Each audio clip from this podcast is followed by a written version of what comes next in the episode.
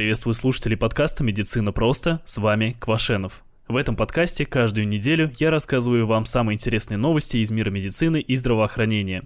В этот раз обсудим замечательную новость из Норвегии. Там отменили большинство ограничений по коронавирусу. Разберем очень неожиданную находку ученых. Они обнаружили, что ожирение может быть неким образом связано с уровнем нашего интеллекта. Ну и чтобы далеко не уходить, расскажу вам еще об одном, скажем так, лайфхаке, который может ускорить процесс вашего похудения. Думаю, что с приближением весны, а за ней и лета, для многих это будет очень интересная новость. Ну что ж, давайте приступим.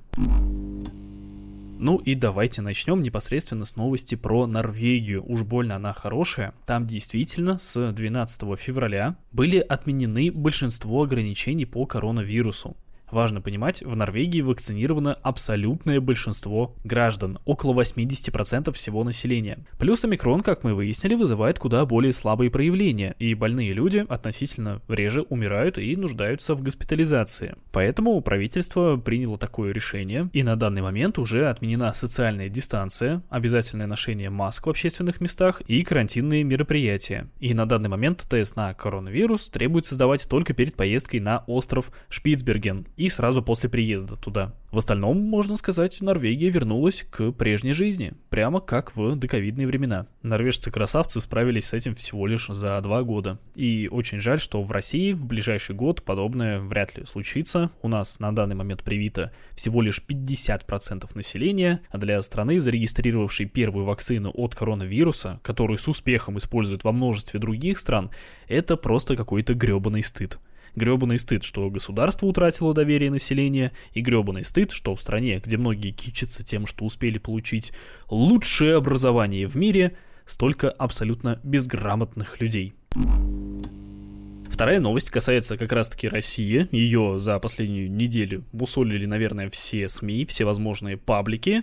Дело в том, что лидер партии ЛДПР Владимир Жириновский болен коронавирусом. СМИ утверждают, что у него поражено от 50 до 70% легких, а состояние Владимира Вольфовича стабильно тяжелое. И тут же в социальных сетях устроили виск. Вот, Жириновский был привит 8 раз и все равно попал в больницу. И если что, это не прикол, а настоящая информация. Жириновский, во всяком случае, если верить его словам, сделал восьмую прививку в конце прошлого года. Еще и сказал после этого следующие слова. Вот я сделал 8 уколов и не заболел, а если бы сделал 4, то, возможно, меня бы где-то прихватило. И делать этого, если что, не было никакой нужды. Столько уколов дополнительной пользы ему не принесли точно. Зато теперь альтернативно одаренные персонажи с радостью облизывают новый повод отказаться от вакцинации. Якобы даже в таких случаях вакцина оказывается не такая полезная, и что даже после 8 уколов ты можешь оказаться в больнице. Как по мне, это просто отличная демонстрация того, что эти люди не имеют ни малейшего понятия о работе иммунитета и вакцинах. И их нельзя судить, ведь доступа к информации в наше время нет. Вот бы в интернете вся эта информация об иммунитете и о вакцинации была в открытом доступе, да? Вот бы каждый имел возможность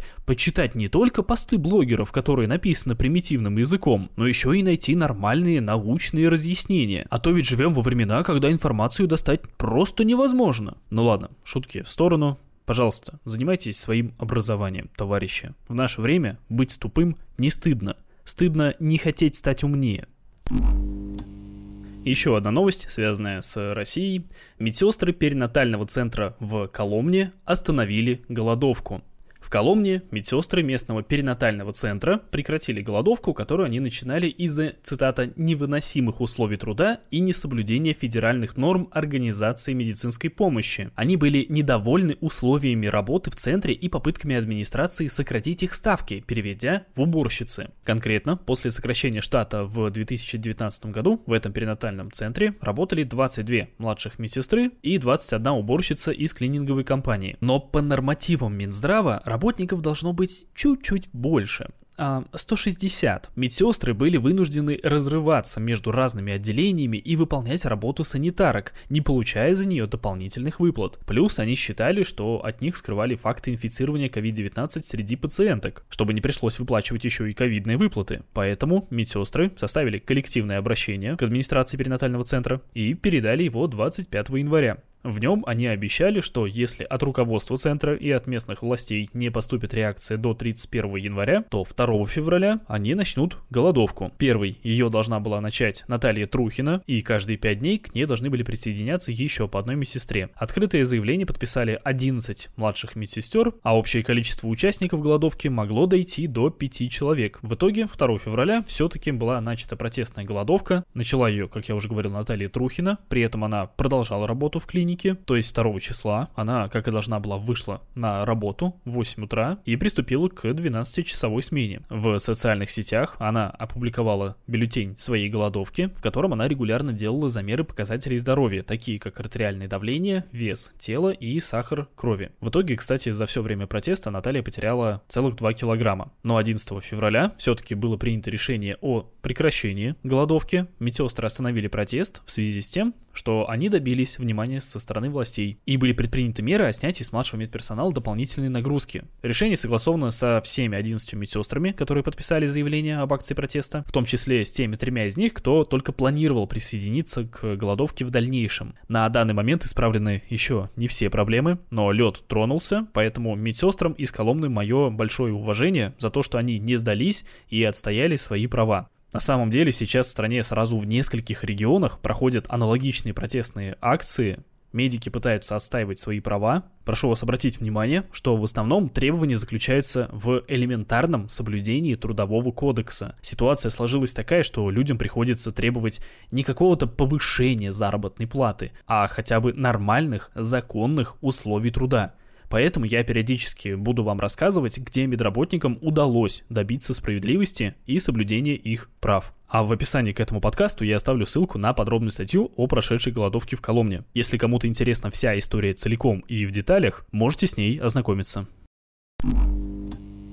Следующая новость, когда я только прочитал ее заголовок, честно говоря, вызвала у меня небольшое удивление. Дело в том, что лишний вес назвали причиной снижения интеллекта. Последние наблюдения ученых указывают на то, что ожирение значительным образом повышает риск развития старческой деменции и прочих форм угасания разума и памяти. Нейрофизиологи связывают это с тем, что лишний вес способствует развитию сбоев в работе кровеносной системы мозга, ну и также способствует диабету и прочим метаболическим нарушениям. И вот группа медиков из университета Макс Мастера под руководством Сони Ананды открыла первые свидетельства того, что ожирение само по себе ухудшает память и остроту ума человека. Именно к таким выводам они пришли в ходе наблюдений за поведением свыше 9 тысяч жителей Канады, которые участвовали в двух долгосрочных проектах. Исследователи регулярно проводили тесты на оценку уровня интеллекта добровольцев, отслеживали состояние тканей и сосудов их мозга при помощи МРТ, а также взвешивали и определяли долю жира в организме пациентов. Такими методами ученые оценивали, как ожирение и лишний вес могут влиять на работу ума и памяти, ну а также вероятность развития различных проблем, связанных с ними. Как в итоге показал проведенный анализ, избыточный вес действительно сам по себе может негативно влиять на работу памяти и ума, причем это не было связано с последствиями, скажем так, ожирения, например, гипертонией диабетом. Но самое интересное то, что чем выше была степень ожирения, тем более сильный негативный эффект оно оказывала на интеллектуальные функции. В среднем повышение доли жира в организме на 9%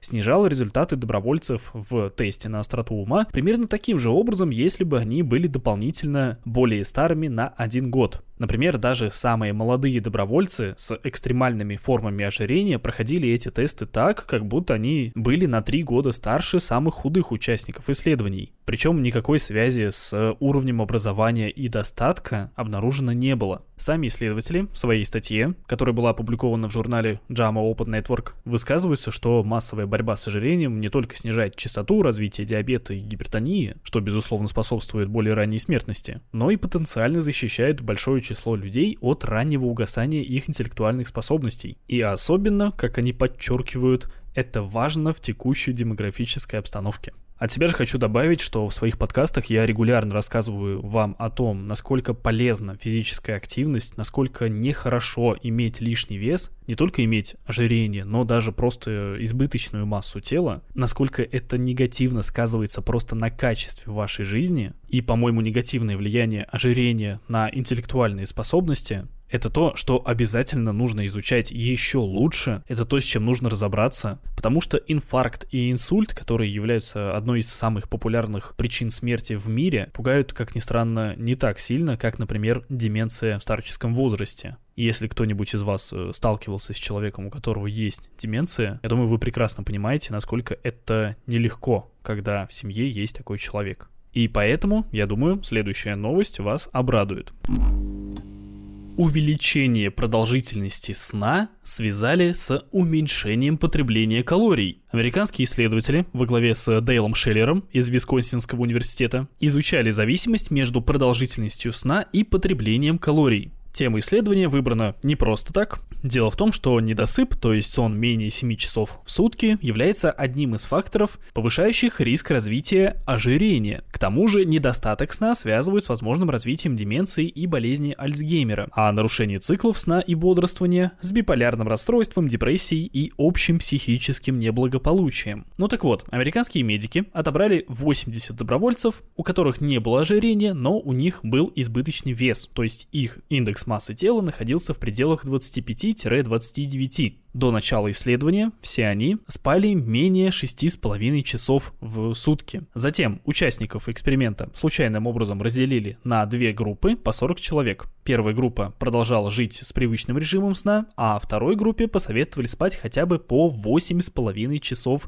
в день. В остальном же участники продолжали вести прежний образ жизни и никак не меняли свое питание. И по итогам эксперимента выяснилось, что у той группы, которая спала больше, значимо уменьшилось потребление энергии по сравнению с контрольной группой. Они стали спать в среднем на 1,2 часа дольше, и при этом потребление калорий снизилось на 270 килокалорий в день, что составляет примерно 10-15% от суточной потребности. При этом также была обнаружена обратная корреляция между изменением продолжительности сна и потреблением энергии. То есть, если они спали меньше, то потребление калорий увеличивалось. И хоть причину найденной ассоциации ученые пока что не выяснили, но все же они осмелились выдвинуть предположение, что нормализация режима сна все-таки может способствовать снижению веса. Так что в будущем ученым предстоит все-таки провести новые исследования на куда более крупной выборке, потому что 80 человек все-таки это не так уж и много, а полученные выводы нужно, ну, либо подтвердить, либо их опровергнуть. Не говоря уже о том, что необходимо определить все-таки механизм, который лежит в основе данной ассоциации.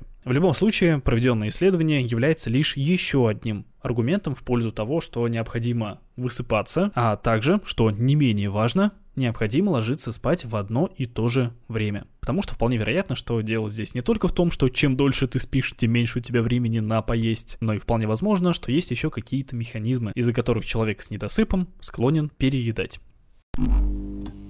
Но ваш вес – это не единственный показатель здоровья, за которым необходимо следить. На вашем качестве жизни точно так же сказывается, например, уровень сахара крови, показатели общего анализа или биохимического анализа крови и, конечно же, артериальное давление. Я это все к тому, что занятия йогой связали со снижением артериального давления. У людей, занимающихся йогой хотя бы один раз в неделю, показатели артериального давления в среднем оказались меньше, чем у остальных. К такому выводу пришли американские медики после того, как они проанализировали медицинские карты почти 10 тысяч человек. Вообще, обычно людям с повышенным артериальным давлением рекомендуют физическую активность в умеренных количествах. Хотя бы 30 минут аэробной активности в день. Аэробная активность – это очень умеренные физические упражнения, например, не очень быстрая ходьба. И вот в новой работе американские ученые под руководством Нади Пенрод из Университета Пенсильвании изучили медицинские карты 1355 любителей йоги в возрасте от 18 до 79 лет и сравнили их с 8682 людьми, которые йогой не занимались. Ученые пытались разобраться, как занятия йогой могут повлиять на развитие гипертонической болезни и анализировали данные об артериальном давлении участников с 2006 по 2016 год. В статистическом анализе исследователи сделали поправку на пол, возраст и сопутствующие заболевания, а также на прием антигипертензивных препаратов. По итогу было замечено, что у людей, которые занимались йогой, артериальное давление было ниже, чем у людей, которые ее не практиковали.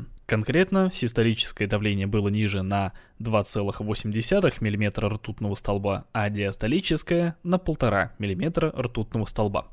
Да, и я, и, вероятно, вы ожидали гораздо большего от исследования 10 тысяч человек на протяжении 10 лет. Мало того, что эффект от йоги оказался таким незначительным, так еще и несмотря на поправки в статистическом анализе, мы все равно не можем сделать однозначный вывод даже о такой незначительной пользе йоги. Вполне возможно, что те, кто ей занимается, вдобавок еще следят за своим питанием, да и в целом следят за здоровьем лучше. Так что сказать, что йога такая вся из себя полезная, супер классная и вообще зашибись, нельзя.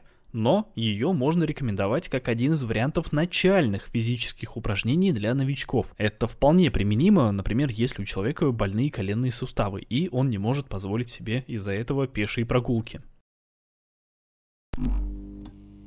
Данный подкаст выходит исключительно благодаря поддержке моих патронов. Вы можете стать одним из них, если перейдете по ссылке в описании. И еще хотел бы добавить, что в телеграм-канале все эти новости выходят раньше, и там еще есть возможность комментировать. В общем, все ссылки будут в описании, очень рекомендую туда заглянуть, просто посмотреть, может быть что-то заинтересует. Ну а на этом все, с вами был Квашенов, до следующей недели.